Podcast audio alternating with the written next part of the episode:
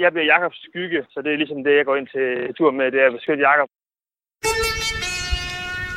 Rodania. Rodania.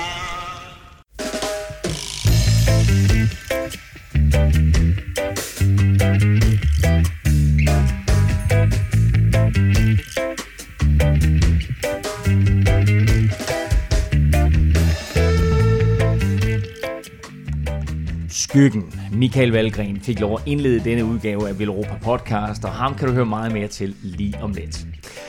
De to store turforberedelsesløb, Kriterium Dauphiné og Schweiz rundt er overstået, og mange af World Tour holdene er så småt i gang med at udtage deres mandskaber til sommerens Tour de France. Sammen med Valgren, der gør vi status og ser frem mod det store etabeløb i Frankrig. Vi taler naturligvis også om en helt igennem fantastisk uge med to danske etappesejre og en flot andenplads til Jakob Fuglsang i Schweiz rundt. Og jeg har mine to stamgæster i caféen på plads, vores helt egen kontinentalrytter, og nu tilbage på rammen, Stefan Djurhus og den danske Fuentes, Kim Plesner. Velkommen tak. til. Tak for det. Tak. I har, I, har, I har lavet et turbarometer, som vi skal høre om lidt senere. Hvad går det ud på? Jamen, jeg kan næsten forstå, at vi stadigvæk er i gang nærmest med at diskutere det lidt, så, så det, det er vi lidt i tvivl om, tror jeg. Men ellers går det ud altså, på... så der er Stefan ikke helt enig om, hvad turbarometer går ud på? Jo, vi skal nok bare lige have placeret rytterne sådan helt, men uh, det regner vi med at gøre i løbet af udsendelsen. Godt, og, og hvad kan og, lytterne se frem til? Er det, er, det, er det overall, er det sprint, og hvad er det? Ja, mest overall, ikke? Og så en lille smule sprint. Men en top, top 20 stykker på, på GC, og, og så lidt om sprinterne. Sådan, det glæder vi os til. Mit navn det er Claus Elming, og jeg har lige været på træningstur med Chris Froome. Okay. Ja, som om. Nej, altså, altså jeg mødte ham i hvert fald. jeg, var, jeg, var i, jeg var i pionerende og køre. Øh, jeg er ambassadør for Skleroseforeningens cykelprojekt, der hedder Cykelnævren. Og vi var altså 300 øh, cykelnerver afsted øh, i det her velgørenhedsprojekt, der blev samlet næsten 5 millioner kroner ind. Øh, og den afsluttende dag, øh, der kørte vi afslutningen på 19. etape og kører op ad Solore øh, over til Koldobisk, og så tilbage til Solore. Og da vi står på Solore der tilbage, så kommer Team Sky kørende. Fire mand på træning. Chris Froome, Geraint Thomas, Michael Kwiatkowski og Wout Poles. Og så en bil med en eller anden sportsdirektør, jeg ikke lige kunne genkende. Uh, de tre uh, kørte videre med det samme. Folk var helt oppe, der stod en 150 mennesker eller sådan noget, og, og, og, og så det der. Jeg, jeg så lige ud af øjenkronen og siger, det var sgu da Chris Froome. ikke, og der kommer sådan en fyr kørende i Sky, så jeg ikke set, det var Chris Froome. Kommer der lige et par stykker mere, så stopper bilen, og så stopper Geraint Thomas. Og jeg har, jeg har interviewet Geraint Thomas et par gange. Så øh, jeg prøvede sådan på at løbe ned, ikke? og så råber jeg G, som er hans, så er hans kælenavn. Ikke? så vi er bare bondkammerater. Nå, jamen altså, han, ja, ja. han vender sig om, ikke? Ja. Og så, råber, så stikker jeg sådan to fingre i vejret og råber sådan, sådan nærmest V-tegn, sådan two minutes. Ikke? Jeg tror ikke, han hører mig. Og så, og så stikker han bare to fingre i vejret og kører. Jeg bare sådan, satans. det er altså fint, ikke lige, du ved. Jeg kunne lige have hævet telefonen op, lige have lavet et, et podcast-interview med, ja. med Geraint Thomas. Men, øh, men meget blev at vi havde hørt, at, at Sky var dernede at træne, men så kom de altså lige kørende forbi deroppe på Solor. Øh, det interessante var jo, og er jo, at nedkørslen op fra Koldubisk, øh, har der altså været et øh, stort, øh, altså simpelthen et, Nå, et, et, et kæmpe hul i vejen, et jordskred. Øh, og det er ret voldsomt. Og spørgsmålet er, om de når at få det repareret inden turen, fordi de der fire drenge, de kommer derop og beslutter sig så for at køre af en anden nedkørsel, som godt kunne blive den nedkørsel, der i givet fald blive kørt, uh, hvis man ikke når at reparere øh, Koldobisk. Så de fik altså testet den i det der tilfælde der. Det vil selvfølgelig være ærgerligt, hvis Koldobisk ikke kommer med, men, øh, men lige nu, der kan det altså godt gå hen og blive et problem. Der er selvfølgelig lige over en måned, til den skal køres, men øh, det er altså et ret, ret voldsomt øh, jordskred, de har haft deroppe. Og så øh, fandt vi også ud af halvdelen af Team Skys turhold. Præcis. Jeg tror, de fire de var på plads. det må man formode, ja. Du kan finde Velropa Podcast på et hav af platforme, foruden den du lytter på nu, både til iPhone og til Android. Og husk, at du også kan følge os på Twitter, det sker på snablag Velropa, og naturligvis på facebook.com Velropa.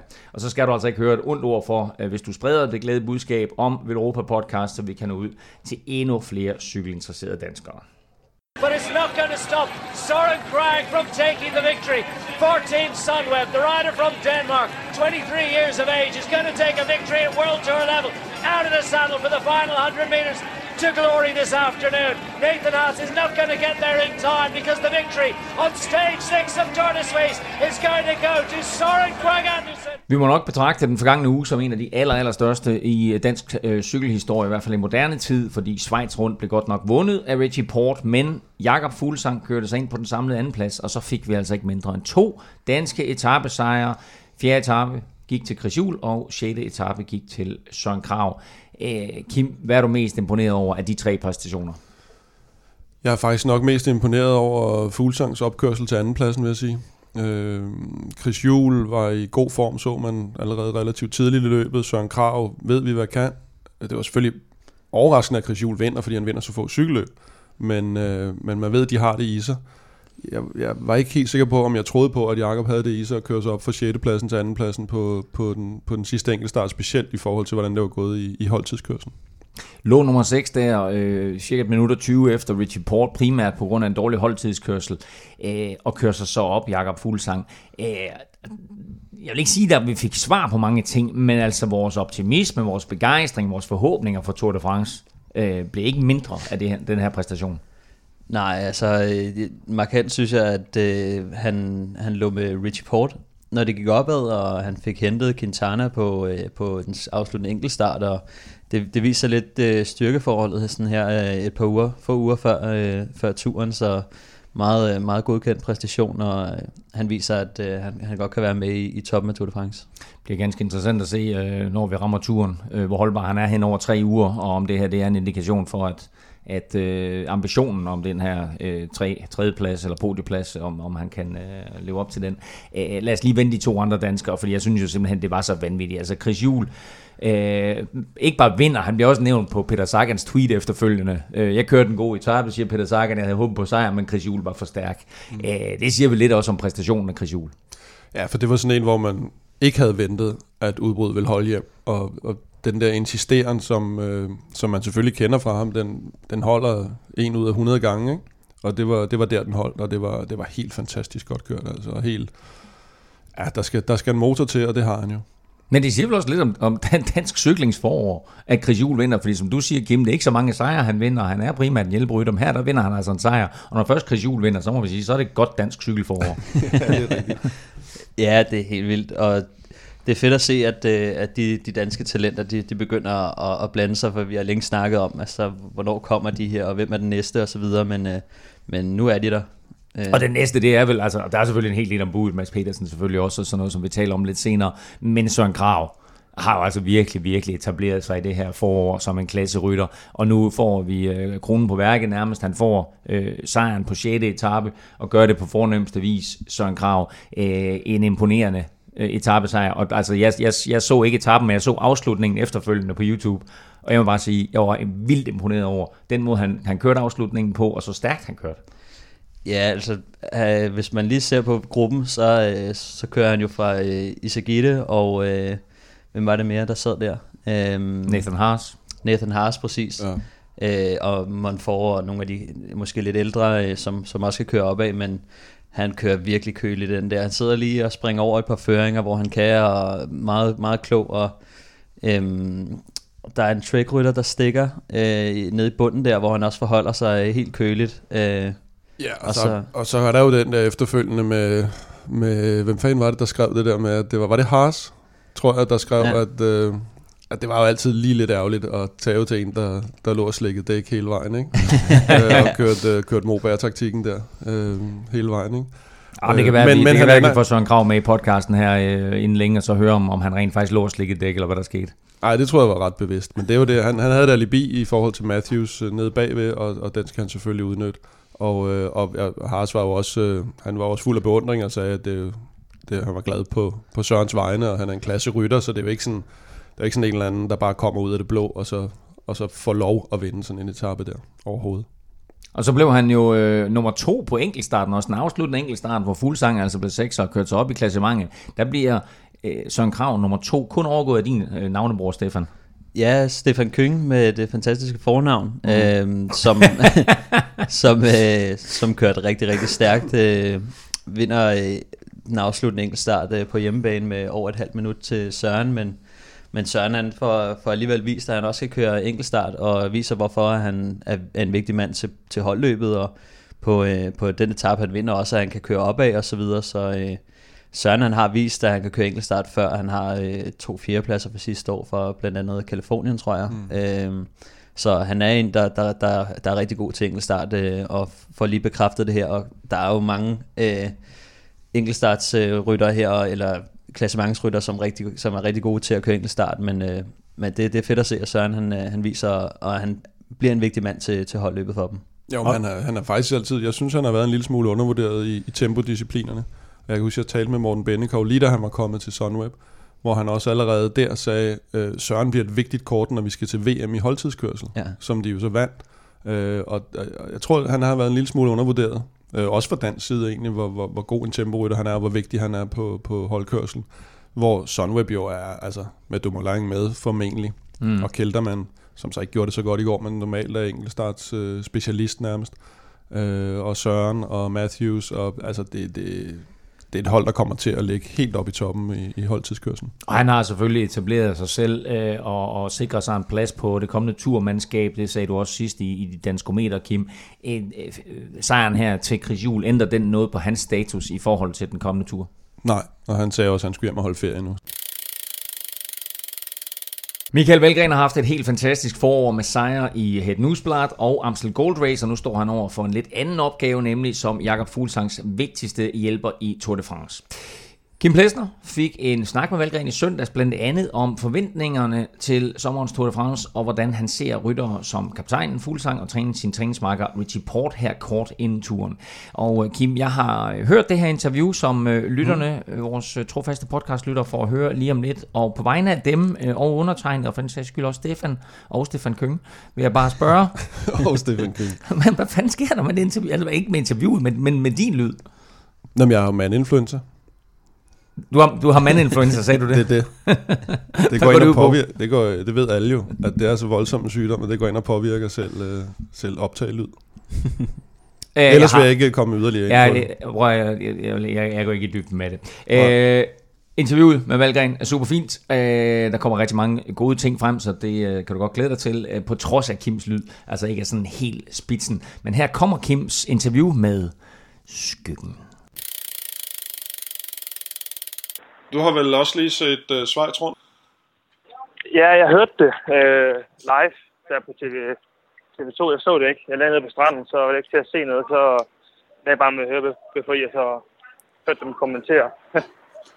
Det var jo meget godt af fuglen. ja, for fanden. Han, øh, han sprøjsker det ud over på ja, enkelt start, og det er jo ikke noget, vi har gjort, øh, gjort i år rigtigt, så det, det, ser, det ser lovende ud. Det er meget god timing. Hvad, Ja, for fanden. altså, hvad, hvad tænkte du da, du, da du hørte det? øh, jeg var sgu overrasket. Altså, jeg havde egentlig ikke troet, at, øh, at han ville køre så god en enkelt start. Altså, alle kunne se, at han, var i, øh, at han er i rigtig god form og sådan noget, men nu kender jeg jo selv, hvad vi har bøvlet med i år og så videre og så videre, og så er han ud og køre top 10 på en starten. Det, det, det, det, det, det vidner altså om, om, øh, om stor form og, og, og en øh, spændende, spændende juli måned, så det var, det var fedt at høre og se. Øh, efterfølgende på ja, han ligesom blev, blev to år samlet, ikke? Så kan man jo kan man altid drømme, øh, hvad der ikke var sket, hvis de havde kørt en bedre holdtidskørsel, ikke også? Men øh, ja, lad det, lad, lad det nu ligge. Ja, så ikke helt. jeg tænker, der har været talt meget om den der holdtidskørsel, og, og du var ikke selv med i den i Schweiz rundt, og Astana blev næst sidst, og hvor mange minutter bliver I hurtigere, når du kommer med i turen? Øh, altså, jeg håber bare, at vi kan være inden for et minut. Øh, så tror jeg egentlig, vi skal være, skal være godt tilfredse. Øh, men det, det, det er sgu svært at sige. Øh, altså, fordi hvis vi kører et rigtig godt holdløb, kan det være, at det bliver endnu bedre, og så kører vi dårligt igen. Så kan det være, med, at vi taber to eller tre. Altså, turen er også øh, den er noget længere. Den er ligesom i Dauphiné, øh, 35 km, ikke? Så der er også mere tid, man kan tabe. Eller mere tid, man kan vende selvfølgelig, men øh, nu skal vi jo øve det her i næste uge, så, så man ikke kan få styr på nogle ting og, og optimere, hvor vi nu skal optimere. Og I har vel også nogle, øh, nogle tempo-typer, der, der ser ud til måske at komme med i, i turtruppen i forhold til, hvad der var med i Schweiz? i hvert fald kontra Schweiz, så, øh, så bliver turholdet noget, noget stærkere øh, på holdtidskørslen. Det er jeg ret, øh, det er jeg ret sikker på. Men jeg, jeg kender egentlig ikke det endelige hold, øh, hvordan var ledes, men, men det bliver i hvert fald ikke dårligere. Også fordi, at jeg kan sige, hvis vi bare tager nogen det også med fra, fra Dauphiné, hvor jeg synes, vi kører et, øh, et hederligt holdløb, så, så kan det kun blive bedre. Ja. Også med en bedre taktik. og du har, jo, du har jo selv haft mildest talt et, øh, et godt forår. Øh, men, men din rolle i forhold til Tour de France og i forhold til Jakob, hvad, hvad, hvad bliver den helt præcist?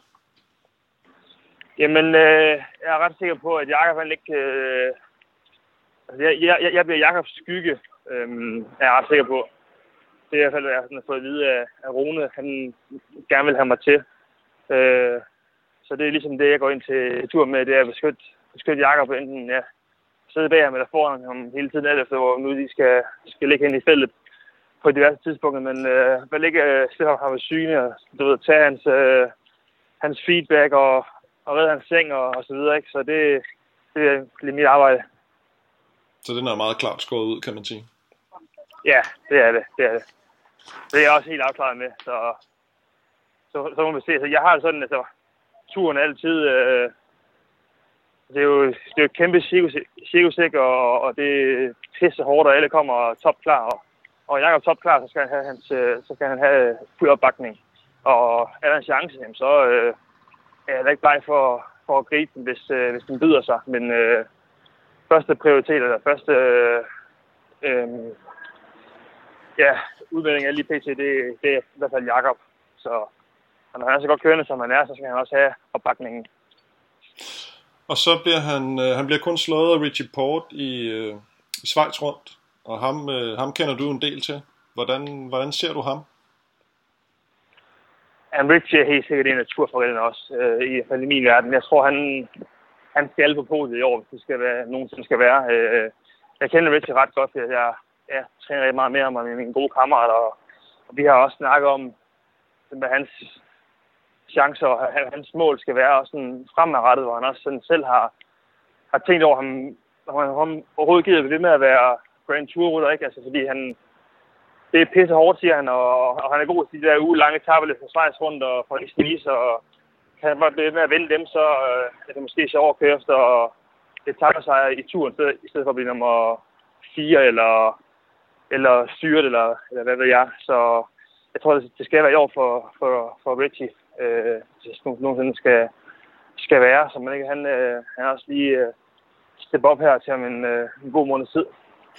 Så han har simpelthen, altså, han har simpelthen sagt, at, at, at, at det er ved at blive for surt, hvis det, hvis det skal fortsætte sådan. Han har en femteplads, mener jeg, som det bedste resultat i en Grand Tour nogensinde. Øh, det er ikke fire. Øh, for i år, eller sådan noget, der var han øh, mistede en minut eller sådan noget på en af de første etaper, så han ind på, på, på, på, på podiet, tror jeg i 16. Ja, det, det, er, det er også, øh, også lige meget.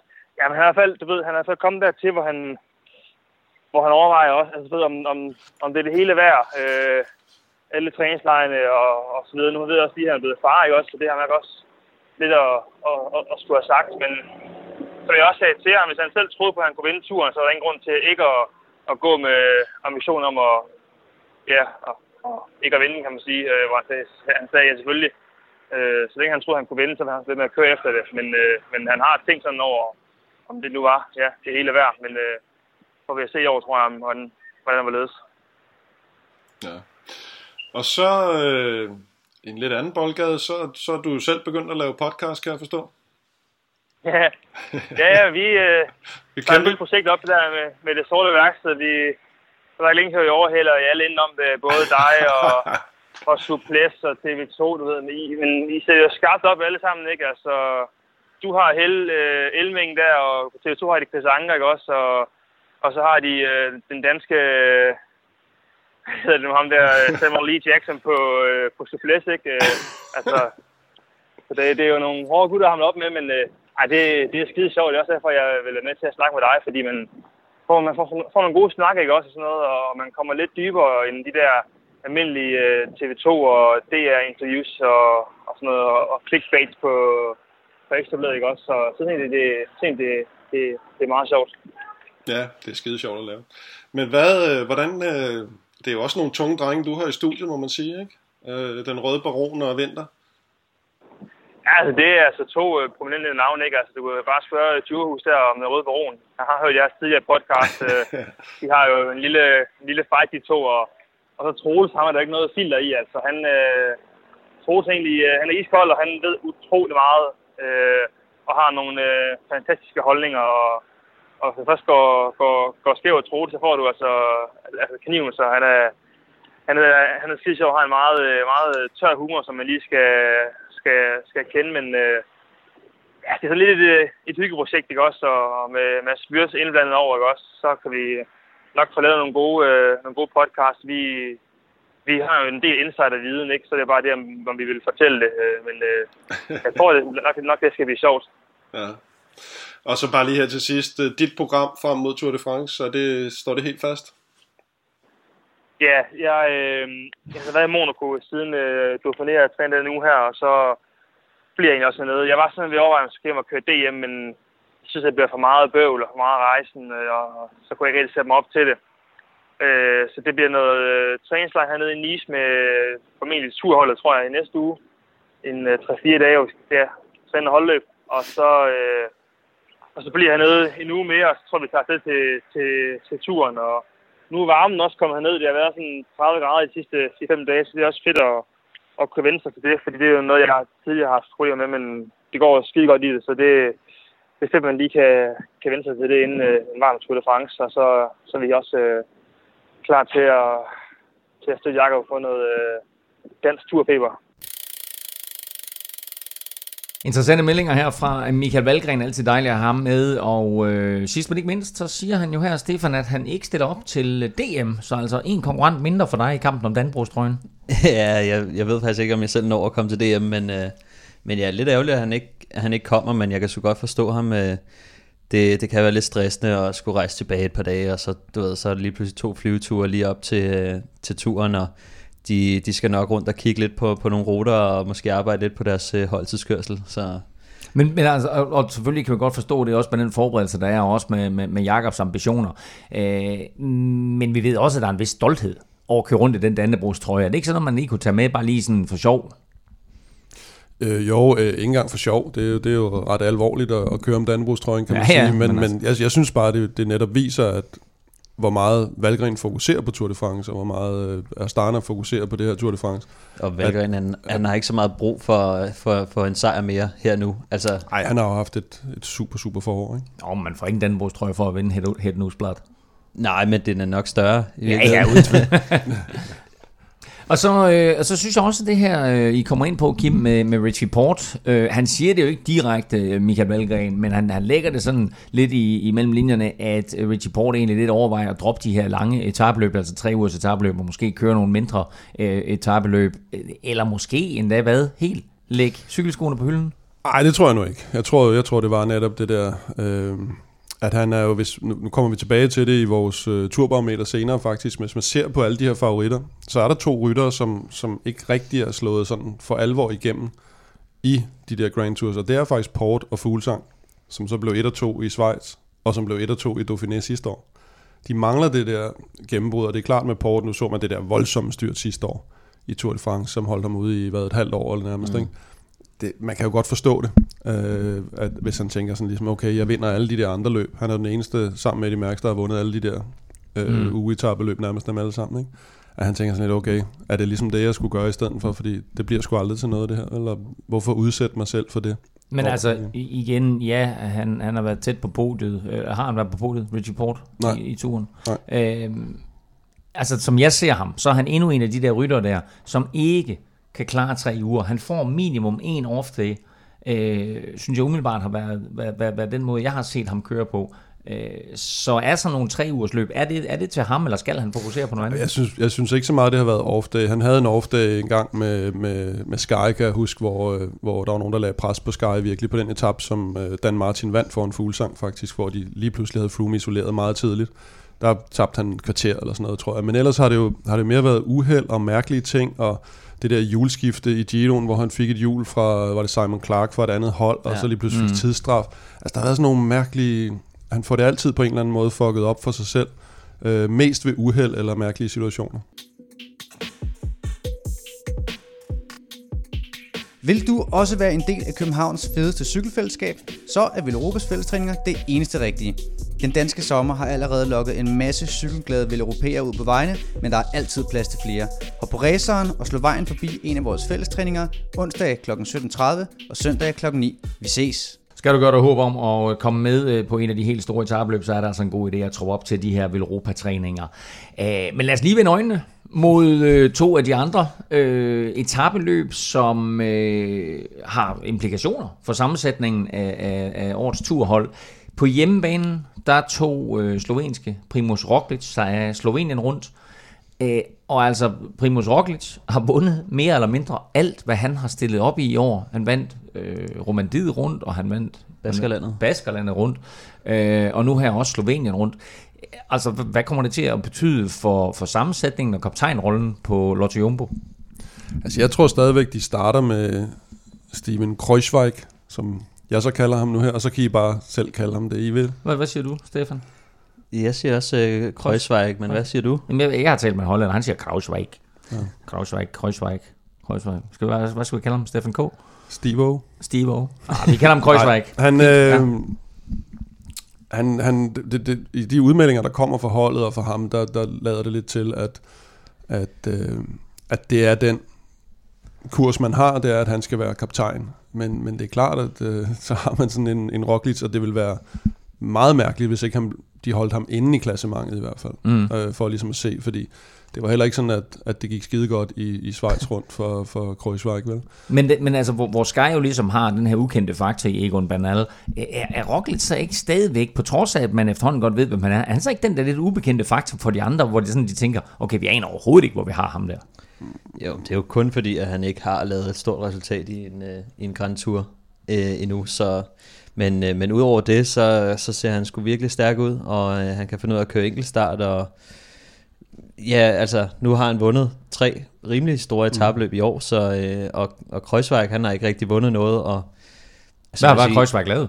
Ja, men han, han, var ved næsten... at vinde, han var ved at vinde Giroen jo ikke i, for, for ja, to præcis. år siden, ikke? Og det, er jo, det er jo det, nu i år. Nå, men det, men, men det, er jo det, det er jo derfor, at, at nogle gange, hvor man kigger på, ja, der er nogen, der er formstærke, men alligevel så kører vi faktisk for ham her, fordi det der med, at du har præsteret på højt niveau i en Grand Tour, det, det betyder mm. også sindssygt meget for, for forventningerne og troen på, også for holdkammeraterne, vel egentlig, mm. at man, man sådan lidt siger, jeg husker dengang Brian Holm fortalte om, dengang Bjørn Ries øh, rejste sig op på, på deres interne holdmøde før turen og rakte armen i vejret og sagde, jeg har tænkt mig at vinde Tour de France, ikke? hvor de grinede af ham. Fordi der er bare den, den der erfaring og den der med, at, at du har præsteret på det niveau for, at øh, man ligesom siger, okay, det er sgu dig, vi satser på. Og der er han helt ubeskrevet. Sidste år vandt han jo en etape i turen, men kørte ikke klassement. Så, så hvad kan han i tre uger, ikke? Men det interessante er vel også, at Lotto Jumbo pludselig går ind og blander sig i striden om at vinde de hold, som har, om ikke en turfavorit, så i hvert fald to rytter nu, som kan blande sig i top 10. Ja, så må vi se, om det bliver en fordel eller en ulempe. Det har man jo set nogle gange før, alt efter hvordan holdet kan håndtere det øh, om, om, om, om det bliver netop fordel. For der er også noget med, at det er et hollandsk hold, og hvor meget skal der til for at, at sparke den hollandske kaptajn væk for en, en slovensk rytter, ikke?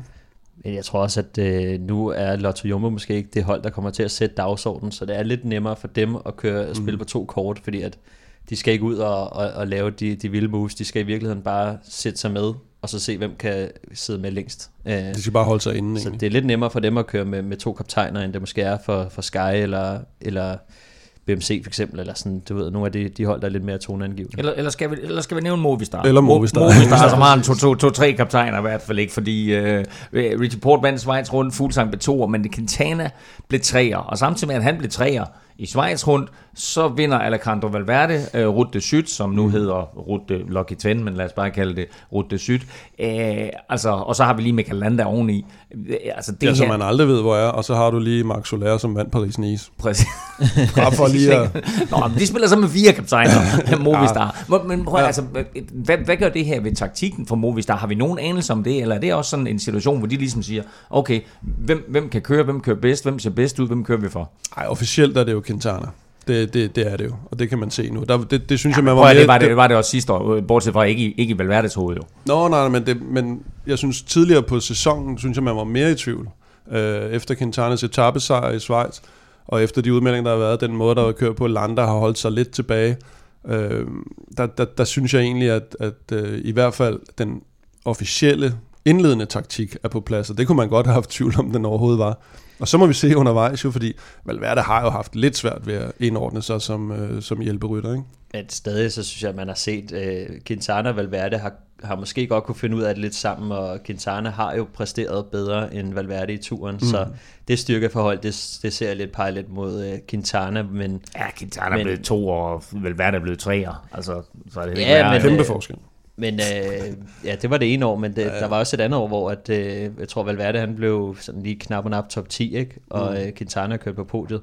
Men øh, det interessante synes jeg, det er Lander, som er kommet dertil for at køre sin egen chance. Og han har ikke rigtig vist, hvad han vil, eller hvad han Nej, kan i år, men han- viste sig rigtig stærk på Sky, altså måske en af de stærkeste bjergrytter. Øhm, så det bliver sjovt at se med, med ham, men det her det er netop, netop et hold, som, som måske skal frem og føre på nogle af stigningerne, og der kan de ende med at skulle bruge folk så, øh, som Valverde eller Landa, øh, så, øh, så det bliver det bliver lidt interessant at se, hvordan de kommer til at, at spille den ud, fordi jeg tror faktisk, det er der, vi virkelig ser, hvem de har peget på som, som kaptajn, og hvem de... Ja, fordi selvom Landa, hvor man, man kunne godt får en led til at tænke nu, okay, han er altså ikke i form på grund af Schweiz rundt. Han prøvede at, at vinde den der etape, hvor han, han stak af rimelig tidligt, og hvor der var modvind til sidst. Den vandt han ikke, og så røg han tilbage i klassementet. Han blev overhalet af fuglesang på enkeltstarten. Okay, han er der ikke. Men problemet med Landa er bare, det kan godt være, at han så lige pludselig er der. Og hvis han så er der, så har han jo det der med, nemlig, jeg, jeg vil have lov at køre min egen chance. Det, det sagde han jo også, og han sagde det jo derfor, han skiftede fra, fra, fra Team Sky. Og det var det også derfor, han skiftede fra, fra Astana til Team Sky. Så der, der, er også, der er også noget med tvivlsom øh, valg af hold, hvis man virkelig gerne vil køre sin egen chance. Ikke? Jamen, øh, det bliver ganske interessant at se, hvad der sker for, for Movistar i, i turen. Øh, jeg tror også, det bliver... Jeg ved ikke, de kommer måske ikke begge to med, men det bliver også... Altså, det er ret interessant at se, hvad der sker på Kofidis, fordi, fordi de har i hvert fald heller ikke helt styr på kaptajnrollen. Øh, I, I Route de Syd, der, der så man altså noget ret usædvanligt, ja. nemlig at øh, to, to holdkammerater øh, ikke kørte for hinanden, men rent faktisk spurtede om sejren øh, på en af de første etaper. Jeg kan ikke huske, hvad det var for en, det var, men, men, men øh, Christophe Laporte og Nasser Bouhanni, de øh, kunne altså ikke helt blive enige om, hvem der var kaptajn den dag, Kim. Nej. Altså efterfølgende kom det jo frem, at det, de skulle have kørt for Laporte. Altså Buani skulle have kørt lead-out for Laporte. Men, men Buhani vinder så etappen og er jo, mm. er jo, er, kører jo bare afsted fra Laporte, og Port, Laporte og prøver at komme svejer op ham, til svejer ham lige til sidst også. Selvfølgelig. Men altså, Nå, men altså, jo, han er jo klemt for, for at stikke en lap i ny og næ, Jo, men ikke? ja. Buhani er jo, altså, hvad var det? Var det to år siden, hvor han lige pludselig ikke kom med i turen, fordi han kom op og slås på hotellet efter de franske mesterskaber med en eller anden fan, der havde opsøgt ham, ikke? Og så, så, så får han simpelthen øh, slået ham så hårdt. Altså, Buhani slår den tidligere Ja, bokser, han er tidligere bokser, jo. Slår ham der hotelgæsten så hårdt, at han smadrer sin hånd og ikke kan komme med i Tour de France, ikke?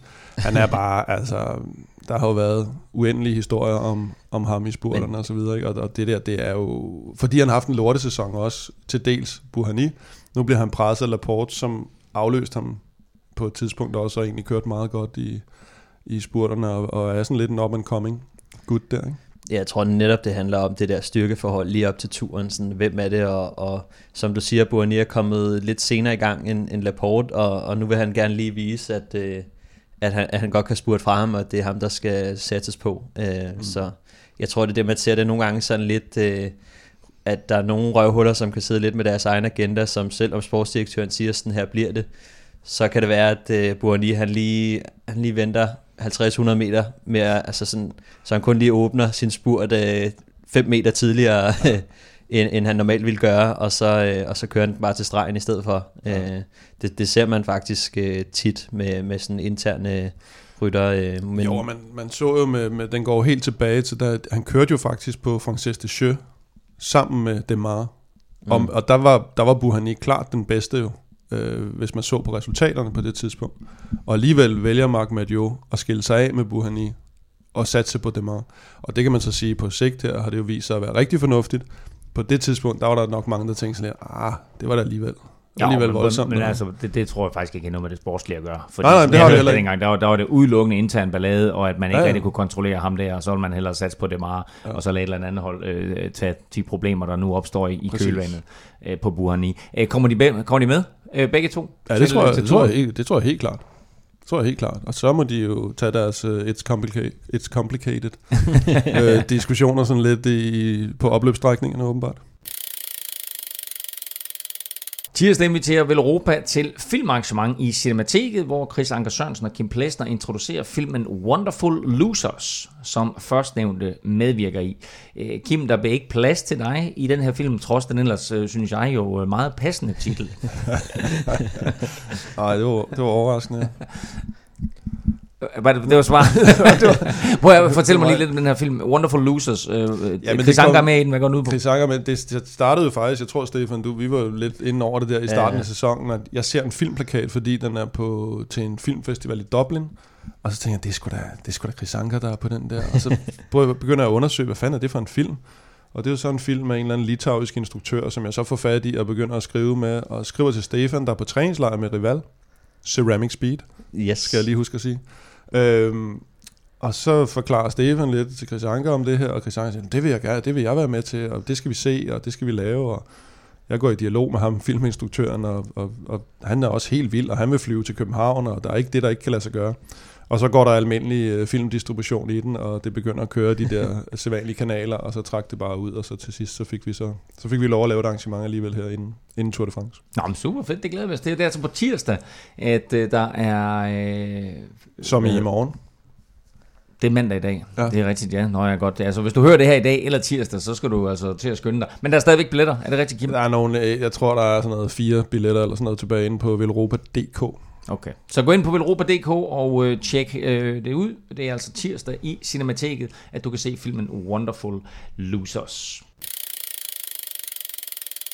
De store forberedelsesløb er kørt, og nu venter så de nationale mesterskaber og udtagelsen af turrytterne, inden vi skal i gang med den 105. udgave af verdens største cykelløb. Stefan og Kim, I har kigget lidt på, øh, hvordan de enkelte favoritter og hold står i forhold til hinanden på baggrund af forårs og de seneste resultater her.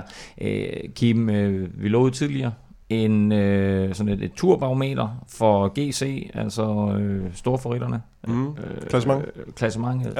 Ja. Øhm, I har lavet fra, fra 20 ned efter, men lad os lige sådan for lytternes skyld, for, så det her det ikke bliver verdens længste podcast, få en hurtig gennemgang af 20 til 11. Ja, fordi man kan sige, der er, altså, der er jo sindssygt, når man kigger på det. Kom nu i gang. Sådan. Der er virkelig mange i år. så derfor så nævner vi bare 20 til 11, der har jeg Guillaume Martin. 20, sig, sig tallet, ikke? 20. 20. 19, Tish Benoit.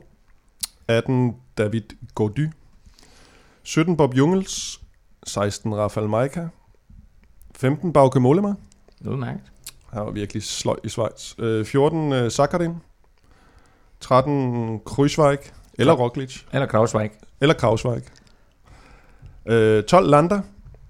Der, der skal man måske lige nævne. Vi har kun én med for hvert hold, nemlig på nær Movistar, der er vi nødt, der er vi nødt til at tage nogle flere med. Ja, nu Roglic også. Ja, ja. og nu Roglic så kommet ind for, for højre. Og så 11 Vilko Keltermann, som vi går ud fra, at de kører klassement for, ikke uh, Dummerlang. Og hvad, altså nu, nu, nu forventer jeg ikke, at han er i top 10, men jeg er meget skuffet over, at uh, Dombrowski han ikke er med her. Ja, Dombrowski havde vi, uh, havde vi faktisk med inden, men han kørte simpelthen så godt, på den etape der i, var det Schweiz? ja, det var Schweiz. Det var Schweiz, ja. At, øh, at øh, jeg regner med lidt med, at han, han brændte alle sine tændstikker der. Ellers havde han nok været inde i billedet. Det var, øh, det var 11-20 i øh, klassementet. Lad os så få en, øh, en gennemgang af 1-10, og vi starter selvfølgelig fra bunden af øh, ja. på plads nummer 10. På 10'eren, der har jeg taget Dan Martin, som jo sidste år blev 6'er, til trods for, var det noget nærmest brækket rygvirvel der, han, han røg ned ja, med, med Richie Port. Og, øh, og så han ligger egentlig lidt langt nede, men det er det der. Og hvad, jeg skal lige høre, altså Stefan, sidder du bare og siger ja, altså kommenterer du på det, hjælper du Kim lidt, eller er du bare sådan, du er, er du lidt ligesom, hvad hedder de der, øh, Liam, nej det er ikke Liam og Noah, hvad hedder de? Liam og Noah, Nå, ja. Oasis eller Nej, ikke, ikke, ikke, ikke, lige, ikke lige nok til dem, men de der to, øh, hvad sker der for jer danskere? Nej, ja. altså jeg, øh, jeg har selvfølgelig også kigget lidt på det, og øh, blandt andet Roglic blev jeg nødt til at nævne, som Kim lige havde, havde glemt i første omgang.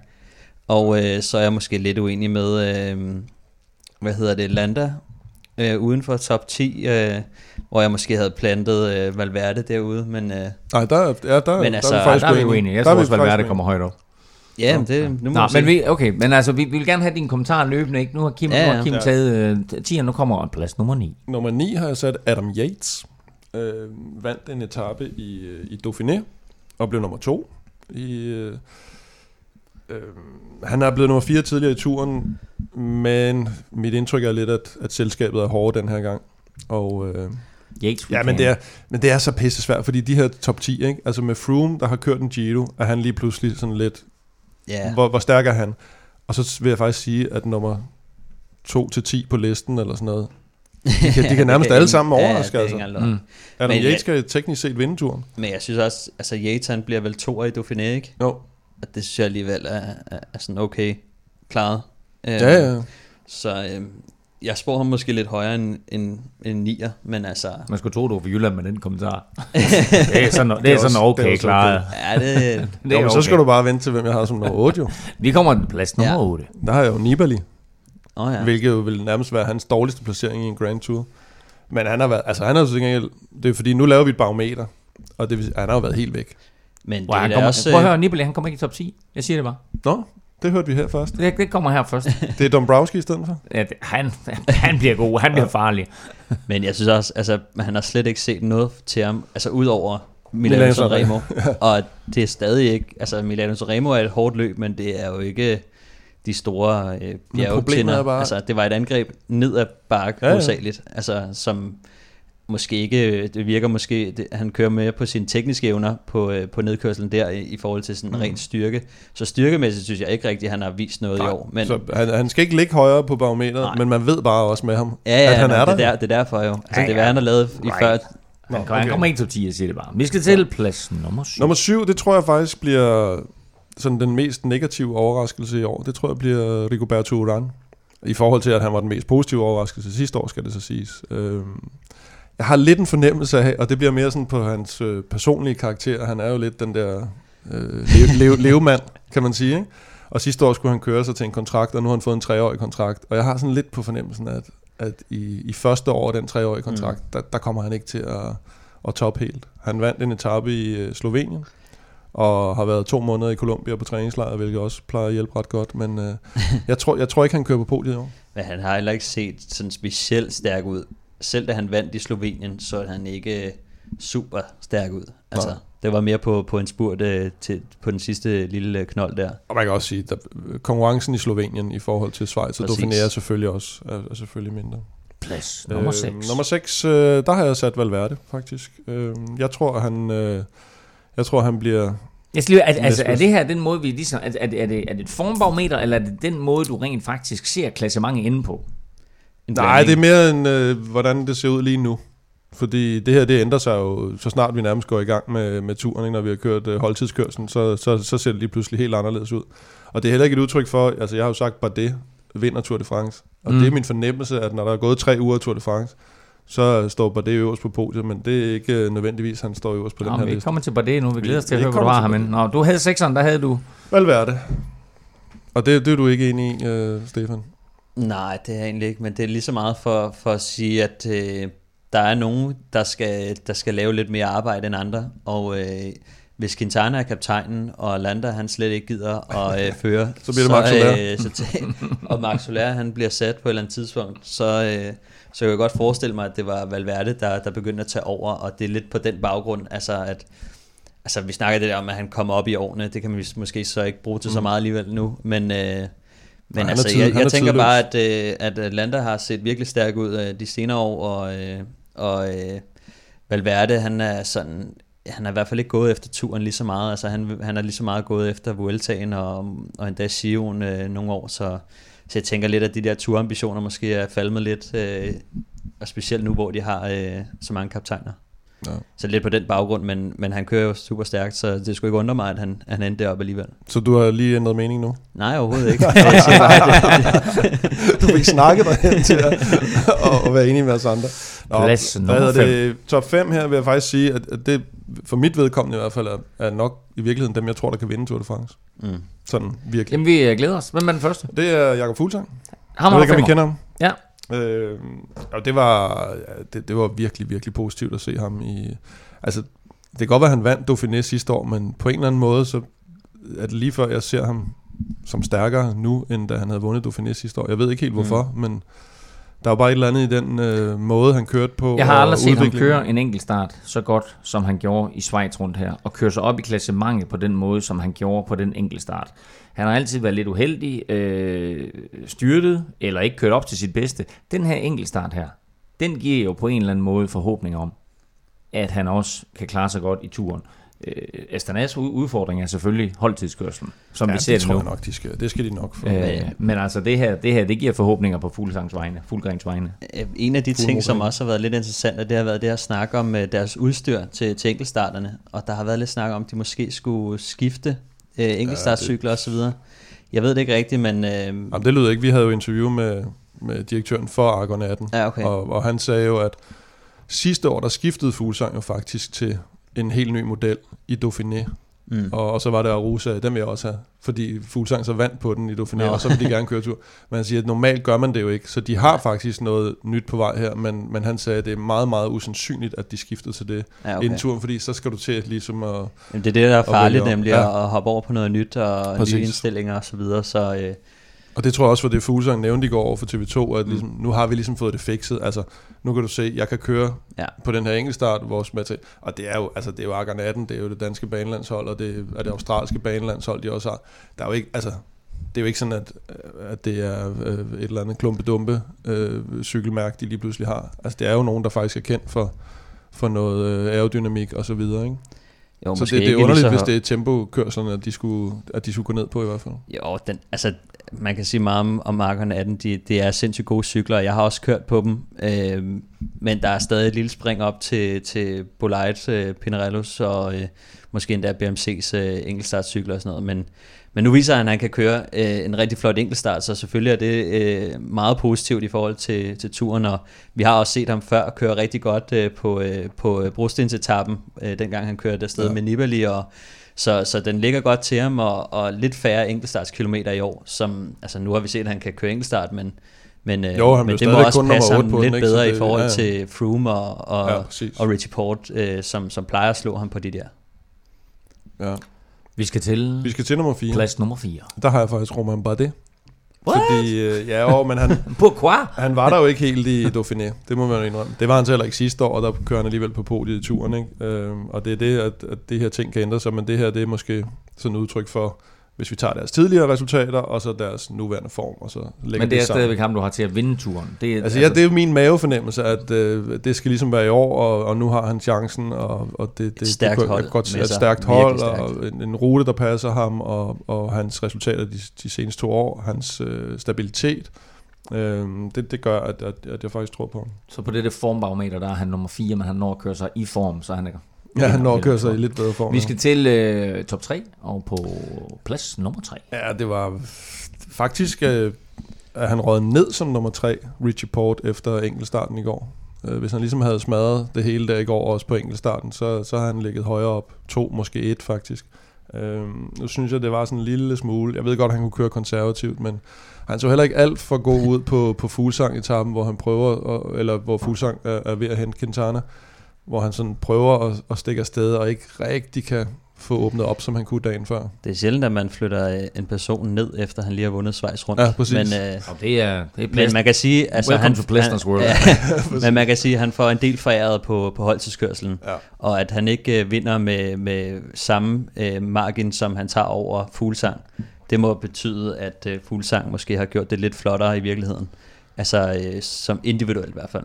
Ja, jeg synes også, der var, der var i hvert fald en, Jeg synes, jeg synes, den eksplosion, han viste på, øh, på 6. etape, altså kravetappen, Ja. øh, hvor han mm. sætter alle de andre favoritter. Altså den måde, han er i stand til at køre opad i hvad? En kilometer, halvanden Ja, med fuld han- skrue. Mm. Altså det var er, er vildt imponerende. kigger lige på dem, hvad, skal, skal I have mere? Eller? Og jeg synes også, hvis man kigger på sidste år, så var han jo altså, den eneste, der var i stand til at følge Chris Froome. Ja. Øhm, Opad. Opad. Ja, altså, men han lå, han lå jo også, var han, øh, altså, Jo, jo, men han, han lå jo, han hvor han skulle være, fra- og altså har, har, har holdet på, på, en, på en holdtidskørsel, og enkeltstartsevnerne, og, og altså sådan, så jeg vil egentlig sige, at han var hovedfordrende, og har måske en lille fordel i forhold til Chris Froome, fordi at Chris Froome har kørt Chiron, så Ja. vi, har lidt snakket om, at man skulle ligge nummer et, og, og så Ja, efter ja. her Schweiz, så han så duppet ned som nummer tre, men Men den er meget svær, sådan den her top 3, synes jeg. Og hans problem, gentager jo, bare- og, og, ja. hans, pro- hans problem er lidt det der med, at han har aldrig kørt på podiet i en Grand Tour. Ja, præcis. Altså i en alder af hvad? 33, 32, 33 år, ikke? Og det kan godt være, at du siger, det er øh, teknik og uheld og alt muligt andet. Jeg siger bare, Richie Port, han får minimum en årsdag. Han kommer ikke på podiet. Vi skal til øh, plads nummer to. Ja, nummer to, det er Nairo Quintana, sat der, og øh, jeg synes, han, han har fået en hård medfart, synes jeg, når, når der er blevet både snakket og skrevet om ham i medierne, at ja, men nu har han ikke rigtig vist, hvad han plejer og så videre. Og det er stort set baseret på en enkelt 12. plads sidste år i Tour de France, hvor man, synes jeg, lidt glemmer, at der lå han altså og kæmpede i en benhård Giro med Tom Dumoulin meget kort tid forinden og blev rent faktisk nummer to. Og hvis man ser på alle hans stort set Grand Tour resultater, så er det stort set podieplaceringer ikke? I, i de senere år. Han har vundet både Giro og Vuelta og blevet nummer to i turen. Og man så på den etape, han vandt i Schweiz, at han er også, hvor han skal være. Ikke? Så han er utrolig stabil, når det kommer til, til de ting. Og jeg tror ikke, vi får en 12. plads at se igen for ham i hvert fald. Nej, det, det, det tror jeg sgu heller ikke. Man kan så sige, at svagheden er jo måske lidt på enkeltstarten stadig, mm. selvom han er, er blevet bedre. Øh, og så øh, brustensetappen. Øh, Ja, den er sådan Ja, lidt et men altså, men udover det, så, så burde han ja placere sig i top 3, ja. Og holdtidskørsel tror jeg ikke, de får de store problemer med heller. Nej. Plads nummer et. Plads nummer et Stefan er- Djurhus. Skyggen. Hvad hedder det? Chris Froome øh, bliver jo nødt til at være nummer et. Øh, men, men jeg synes ikke, han er nummer et, som, som i alle de andre år nummer et, Nej. hvor man er kommet til turen, hvor han har haft det som, som eneste mål. Ikke? Øh, det er et kæmpe spørgsmålstegn, hvor, hvor slidt han er efter den der vanvittigt hårde Giro. Jeg synes også, det er lidt interessant, at han har jo ikke nogen løbsdag øh, fra Giroen til turen. Mm. Øhm, så det kan også godt, øh, altså, enten er det fordel, eller også så er det, så er det negativt. Det kan, det, altså, det kan ende begge, men han har i hvert fald haft brug for at tage en løbspause, mm. for at blive klar. Så, øh, så det bliver meget interessant at se, om han, øh, om han så er klar. Altså om han er, om han er restitueret, om han har timet formen og så videre. Øhm, løbsfarten kan man, kan man måske sige, at han, er, han nok har mistet lidt, øh, men kan måske nå at få den igen, inden at det, det rigtig går løs. Ikke? Mm. Men, øh, men, men det kunne godt være, at man så ham lidt sløj i starten. Heldigvis så er der ikke de, de allerstørste bjergtænder i starten i, Nej, i turen. for ham men, er det øh, måske også meget heldigt at bruge stenen først. Der er det 9. etape, den kommer på. Jo. Øh, det, der han lige får lidt. Men jeg- har bare svært ved at se, at han skulle være sådan overlegen i forhold til de andre konkurrenter i Ja. år. Altså det, det må være noget men det er vel også noget, den smalleste favoritvurdering i, i de senere par år. Ikke? Altså, øh, Jo, jo. Så meget åbent uh, Tour de Men France du, i år. ved, du, du har jo trænet med ham jo. Jeg har, jeg har set ham. Så han godt ud? Ja, han så meget godt ud hen, hen over toppen på Solor der. Ja. Øh, nå, men prøv at det her, det var, det var top 20. Øh, jeg, har, jeg, har, jeg har et par spørgsmål, fordi ja. øh, hvor er Geraint Thomas? Jamen det er fordi, der kun er en med for hvert hold. Vi ja, også men det, taget men det, er jo- Egon det er jo fuldstændig latterligt. Ikke? Altså, hvor, hvor, altså, jo, men så stopper den jo aldrig jo. Så er det jo top 50 nærmest, ikke? Så skal du have Egon med også, og Wout Poels, og, og jeg ved ikke hvad. Men den er jo meget, den er jo meget spændende, fordi man har snak, altså nu har han jo vundet Dauphiné, Mm. øh, og altså var jo sindssygt godt kørende der, og øh, kan han ikke placere sig i en top 20, øh, uanset hvad? Nå, det jo, gør han jo jo, nok, jo, så, jo.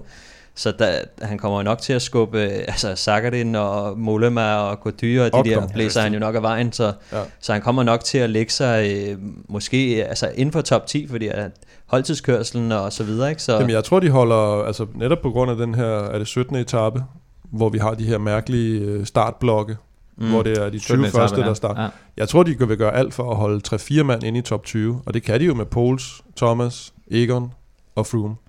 De kan jo teknisk set sagtens ligge i top 20. Kwiatkowski. Ja, men han, han har typisk mere en hjælperrolle i turen, ikke? Øh, Nå, men han kunne, han kunne stadigvæk i princippet jo, jo, godt ligge jo, i jo, top 20. jo, jo. Og de vil jo selvfølgelig have så mange som muligt op i den gruppe, så, så, så Froome ikke er isoleret deroppe, fordi Movistar vil nok have nogle stykker, ikke? Hvordan er det, den er skåret op, den øh, med blokkene der? Jamen altså, der, der, 20 det er fem- 65 km, der starter direkte fra foden øh, af øh, det første bjerg af Per Surt. Og der Mm. starter de bare, øh, og der, så bliver de 20 sendt afsted- første i klassement. Ja, bliver afsted i sammen. blok af 20, og det er ikke sådan noget med, at der er pause mellem det. Bare, Nej, de nej. bliver bare legnet op, og så kører Ja, de. ja. Mm. Så, øhm, og så en, et, et, en, en lille ting, som den opmærksomme lytter måske har lagt mærke til, det er, at Thibaut Pinot han ikke er nævnt her, og det er selvfølgelig fordi Thibaut Pinot han har meldt afbud til Mm. mm. Tour de France, har simpelthen været syg øh, siden Giro Detalje, hvor han jo måtte trække sig øh, på 20. etape, der udgik han, eller efter 20. etape var det vist. Øh, så han er ude øh, af det her. Kommer det til at betyde noget, Kim? Ja, det kommer til, at de lige pludselig har hvad, 21-årige David Gody, som øh, måske klassementsrytter. Jeg, jeg tror mere, at han måske vil gå efter nogle bjergetappe, og han, hvad var det, han sagde? Han vil forsøge at angribe i bjergene og se, hvor, hvor meget han kan holde. Ikke? Men utrolig spændende talent, og, øh, og jeg tror egentlig, det er fornuftigt nok, fordi Pinot vil skulle køre efter etappesejr, og det har han gjort godt før, han har vundet på Alpe d'Huez, men, men i den tilstand, han var efter, efter Giroen, der vil det, der vil det næsten være omsonst. Ikke? Jeg læste også, at han først var, var hoppet på cyklen her for et par dage siden faktisk. Ja. Øh, så, så han har haft, øh, haft en lang pause efter, efter den nedtur. Og øh, det her, det bliver jo et dejligt langt segment. Så, øh, så jeg foreslår sådan set, at, øh, at jeres øh, velforberedte øh, turbarometer her med hensyn til sprinterne, at det skubber vi simpelthen. Det gemmer vi jo. Det gemmer vi. Ikke? Så gemmer vi det til næste podcast, ja, så, der også er, så der også er lidt indhold der. Og så springer vi i stedet for til noget helt andet. I Danmark blev der også kørt UCI-løb i weekenden, og sådan da to styk, og begge blev endda transmitteret på øh, TV2 Sport. Fyn rundt blev vundet af den danske mester Mads Pedersen, som slog Michael Mørkøv i en øh, tæt spurt i Odense. Stefan, det her det var en øh, magtdemonstration af Mads Pedersen og øh, Trix Fredo. Ja, jeg synes måske lidt mere en magtdemonstration af, af Mads Pedersen øh, i sig selv. Øh, jeg synes, man, man så lidt øh, nogle, nogle angreb tidligt, øh, køre en større gruppe, som blev hentet igen, øh, og øh, så kører der to nordmænd, øh, som, som holder rigtig langt, og øh, det viser sig så, at øh, Mathias Brandl og Ryan Mollen og Trek holder, de faktisk er rigtig svært ved at hente de der to. Det er to rigtig stærke ryttere. Den ene har lige vundet et tabeløb i Frankrig, øh, Evensen, og den anden er Christa Hagen, som også altid vinder øh, mange cykelløb, som kører for Team øh, Joker. Og øh, de har faktisk problemer med at hente den der gruppe der, øh, så, så de, får, de får lidt hjælp af Virtu og, og nogle andre hold til at, til at få hentet det der. Og til sidst så er øh, Mads Pedersen efterladt til sig selv de sidste, altså, de sidste stykke, så, øh, så jeg hørte, at han, han havde sagt til dem, at øh, hvis han bare blev leveret til, til det sidste sving, så skulle han nok sørge for, for en podieplads. Øh, men øh, hold da kæft, en spurt han får fyret af der. Altså langt udefra og øh, holder Mørkøv og Øh, sprinter som Strutinka og så videre, som måske ikke så mange kender, men, men har virkelig vundet mange øh, uh, UCI-løb og, og kører stærkt på, på banen også. Øh, så virkelig, virkelig fedt at se, at han, han, øh, han, han har vundet det før og så videre, men, øh, men, men han kører virkelig stærkt og viser, at han faktisk godt kan spurte her. Så. Og dejligt også for Mads jo, altså efter den her anden plads i Flandern rundt, hvor vi alle sammen var helt oppe at ringe, der har vi ikke mm. hørt så frygtelig meget til ham. Han har været der hister her, vi har set ham i nogle udbrud, øh, men vi har ikke fået den der store sejr. Nu får vi faktisk en fin sejr, sådan der på dansk grund. Ja, præcis, og de her to løb, de er jo også øh, kommet op som, øh, som 1-1 løb, som øh, en lidt højere kategori, og, og, og hvor man så begynder at invitere nogle, øh, nogle lidt større øh, hold. Øhm, men altså fantastisk af Mads, som, som altid kommer for at vinde, og, og er virkelig et monster, når det kommer til stykket. Så, øh, så virkelig fedt cykelløb, ja. Og så øh, blev der også kørt øh, GP Horsens, Horsens Posten. Ja. Øh, og øh, der fik vi så et, et, et udbrud af sted, øh, som faktisk holdt hele vejen hjem. Ja, altså det, det er lidt en, øh, en, en tricky rute, fordi at, den er kuperet hele dagen og virkelig, virkelig hård. Øh, og øh, de sidste par år, der, der har der også været lige starten, at udskilningen har været, øh, hvor, hvor jeg selv har været med de sidste to år også. Øh, men det skyldes, at man kører ind på, på et meget teknisk stykke øh, ret tidligt, og øh, hvor der kommer et par, par bakker, og det, det er der, at der sniger sig en gruppe afsted øh, med, med et par danskere i, og, øh, og de ender faktisk med at holde hele vejen, øh, fordi Trek, de... Øh, Trek blandt andet, men, men også de andre hold, de, øh, de formår ikke at, at få hentet den der gruppe, og, og det er lidt, at, øh, at nede i feltet, der, når det er så kuperet, så, så kommer der mange forsøg, øh, sidevindsforsøg eller, eller angrebsforsøg på bakkerne, og det ødelægger sådan hele rytmen i det. Og øh, jeg er lidt skuffet over at se, at, at Trek ikke havde styrken til at, til at kunne hente. Øh, altså det er trods alt øh, en lille gruppe af, af, af kontinentalryttere, som sidder derude øh, som faktisk holder hele vejen hjem. Øh, så når, når, der er, når der er så mange store hold med, øh, så, så er det måske lidt skuffende, at de ikke får hentet dem, men, men så igen, så må man sige, utrolig imponerende, at, at udbruddet, de har styrken til at, til at holde den hele vejen, og, og ja, så, så, så bliver det lidt snydt af, af Herman Dahl fra, fra Team Joker til sidst. Øh, man kunne måske godt have håbet på, at danskerne havde, havde prøvet at forsøge lidt mere. Øh, men, øh, men ja, de, de, de var måske trætte, for trætte til at... Og et, et par ord om uh, Magnus Baklaris. Ja, Magnus han blev træer, øh, har måske bøvlet lidt med den øh, i sin seniortid, øh, uden rigtig at, at bryde helt igennem, og jeg sad lidt og håbede på, at Magnus han ville angribe, fordi at, øh, han ved godt, at han ikke vinder den der spurt. Øh, men, øh, men jeg tror, han, han måske har tænkt, at han havde brug for resultatet og, og, og køre den safe, og, øh, og en tredjeplads i et 1 løb, det, det er trods alt også rigtig stort. Gentlemen, det er blevet tid. Vi skal have dagens quiz, og øh, vi vender faktisk lidt tilbage til øh, den her 17. etape i årets Tour de France, som jo øh, kun er på 65 km, og hvor rytterne bliver sendt afsted øh, i grupper af 20. Og udover enkeltstarts øh, etaper, så er det her officielt den korteste etape i turen siden 1988. 65 km er den kun. Men når arrangørerne siger, at det er den korteste etape siden 1988, så er det faktisk ikke helt rigtigt. Hvilken etape var kortere? Det var 1996 fra til Sestriere. Der er han skarp, Kim Plæs. Nå. Tænker 35 km eller sådan noget. Ja, jeg tror, den røg ned på 44, 46, tror jeg faktisk, Nå, okay. det var. Øh, kan du, kan du uh, etape nummeret også? Åh, oh, det bliver et gæt. Det bliver nummer 12 eller sådan noget. Det var den 9. etape, ja, den berømte 9. etape, som jo blev forkortet på grund af sne på toppen og øh, dårligt vejr og øh, på Galibier, og så blev den forkortet og blev altså kun på 46 km, blev kørt fra Le Montier Le Bain til Sestriere i Italien og fik naturligvis vinderen, der hed Bjørn Ries. Der fik du også et point. Sådan. så øh, ja, men det var, det var fuldstændig korrekt. Så det var, det, altså, der var, der var I virkelig, virkelig skarpe. Det var som at få øh, sidegevinst i banko, det der. Ja, det må jeg sige. Der var, der var I sgu skarpe. Det var, det var godt en, en hurtig afviklet quiz her. Øh, der er ikke nogen præmie til jer to. Nå, øh, men til gengæld, hvis du derude sidder og lytter med, så kan du faktisk vinde en signeret bog øh, af Jakob Fuglsang. Det er altså den her nye bog øh, af Jakob Fuglsang, skrevet af Rasmus Daghøj, som hedder Drømmen om regnbuestriberne og den gule trøje. Og det eneste, du skal gøre, det er at gå ind og følge os på Instagram, og når så turen starter, ja, så trækker vi lod blandt alle, der er øh, inde på Instagram og følger Velropa. Det hedder selvfølgelig øh, snabler Velropa inde på Instagram også. Så, snart, så trækker vi lod blandt alle, der følger os derinde om den her signerede bog af Jakob Fuglsang. Tak for nu. Øh, de her fremragende arbejde. Vi har jo et hængeparti i form af, af sprinterne der, men den tager vi til, øh, til næste podcast. Øh, jeg vil sige øh, tak for god ro og orden. Øh, mm. Det var dejligt og dejligt at have dig tilbage, øh, Stefan. Og hvad folk ja. derude ikke kan se, det er, at du faktisk sidder her i cykeltøj. Jamen, det er rigtigt. Jeg skal ud og træne her bagefter. Det er, det er dejligt at høre.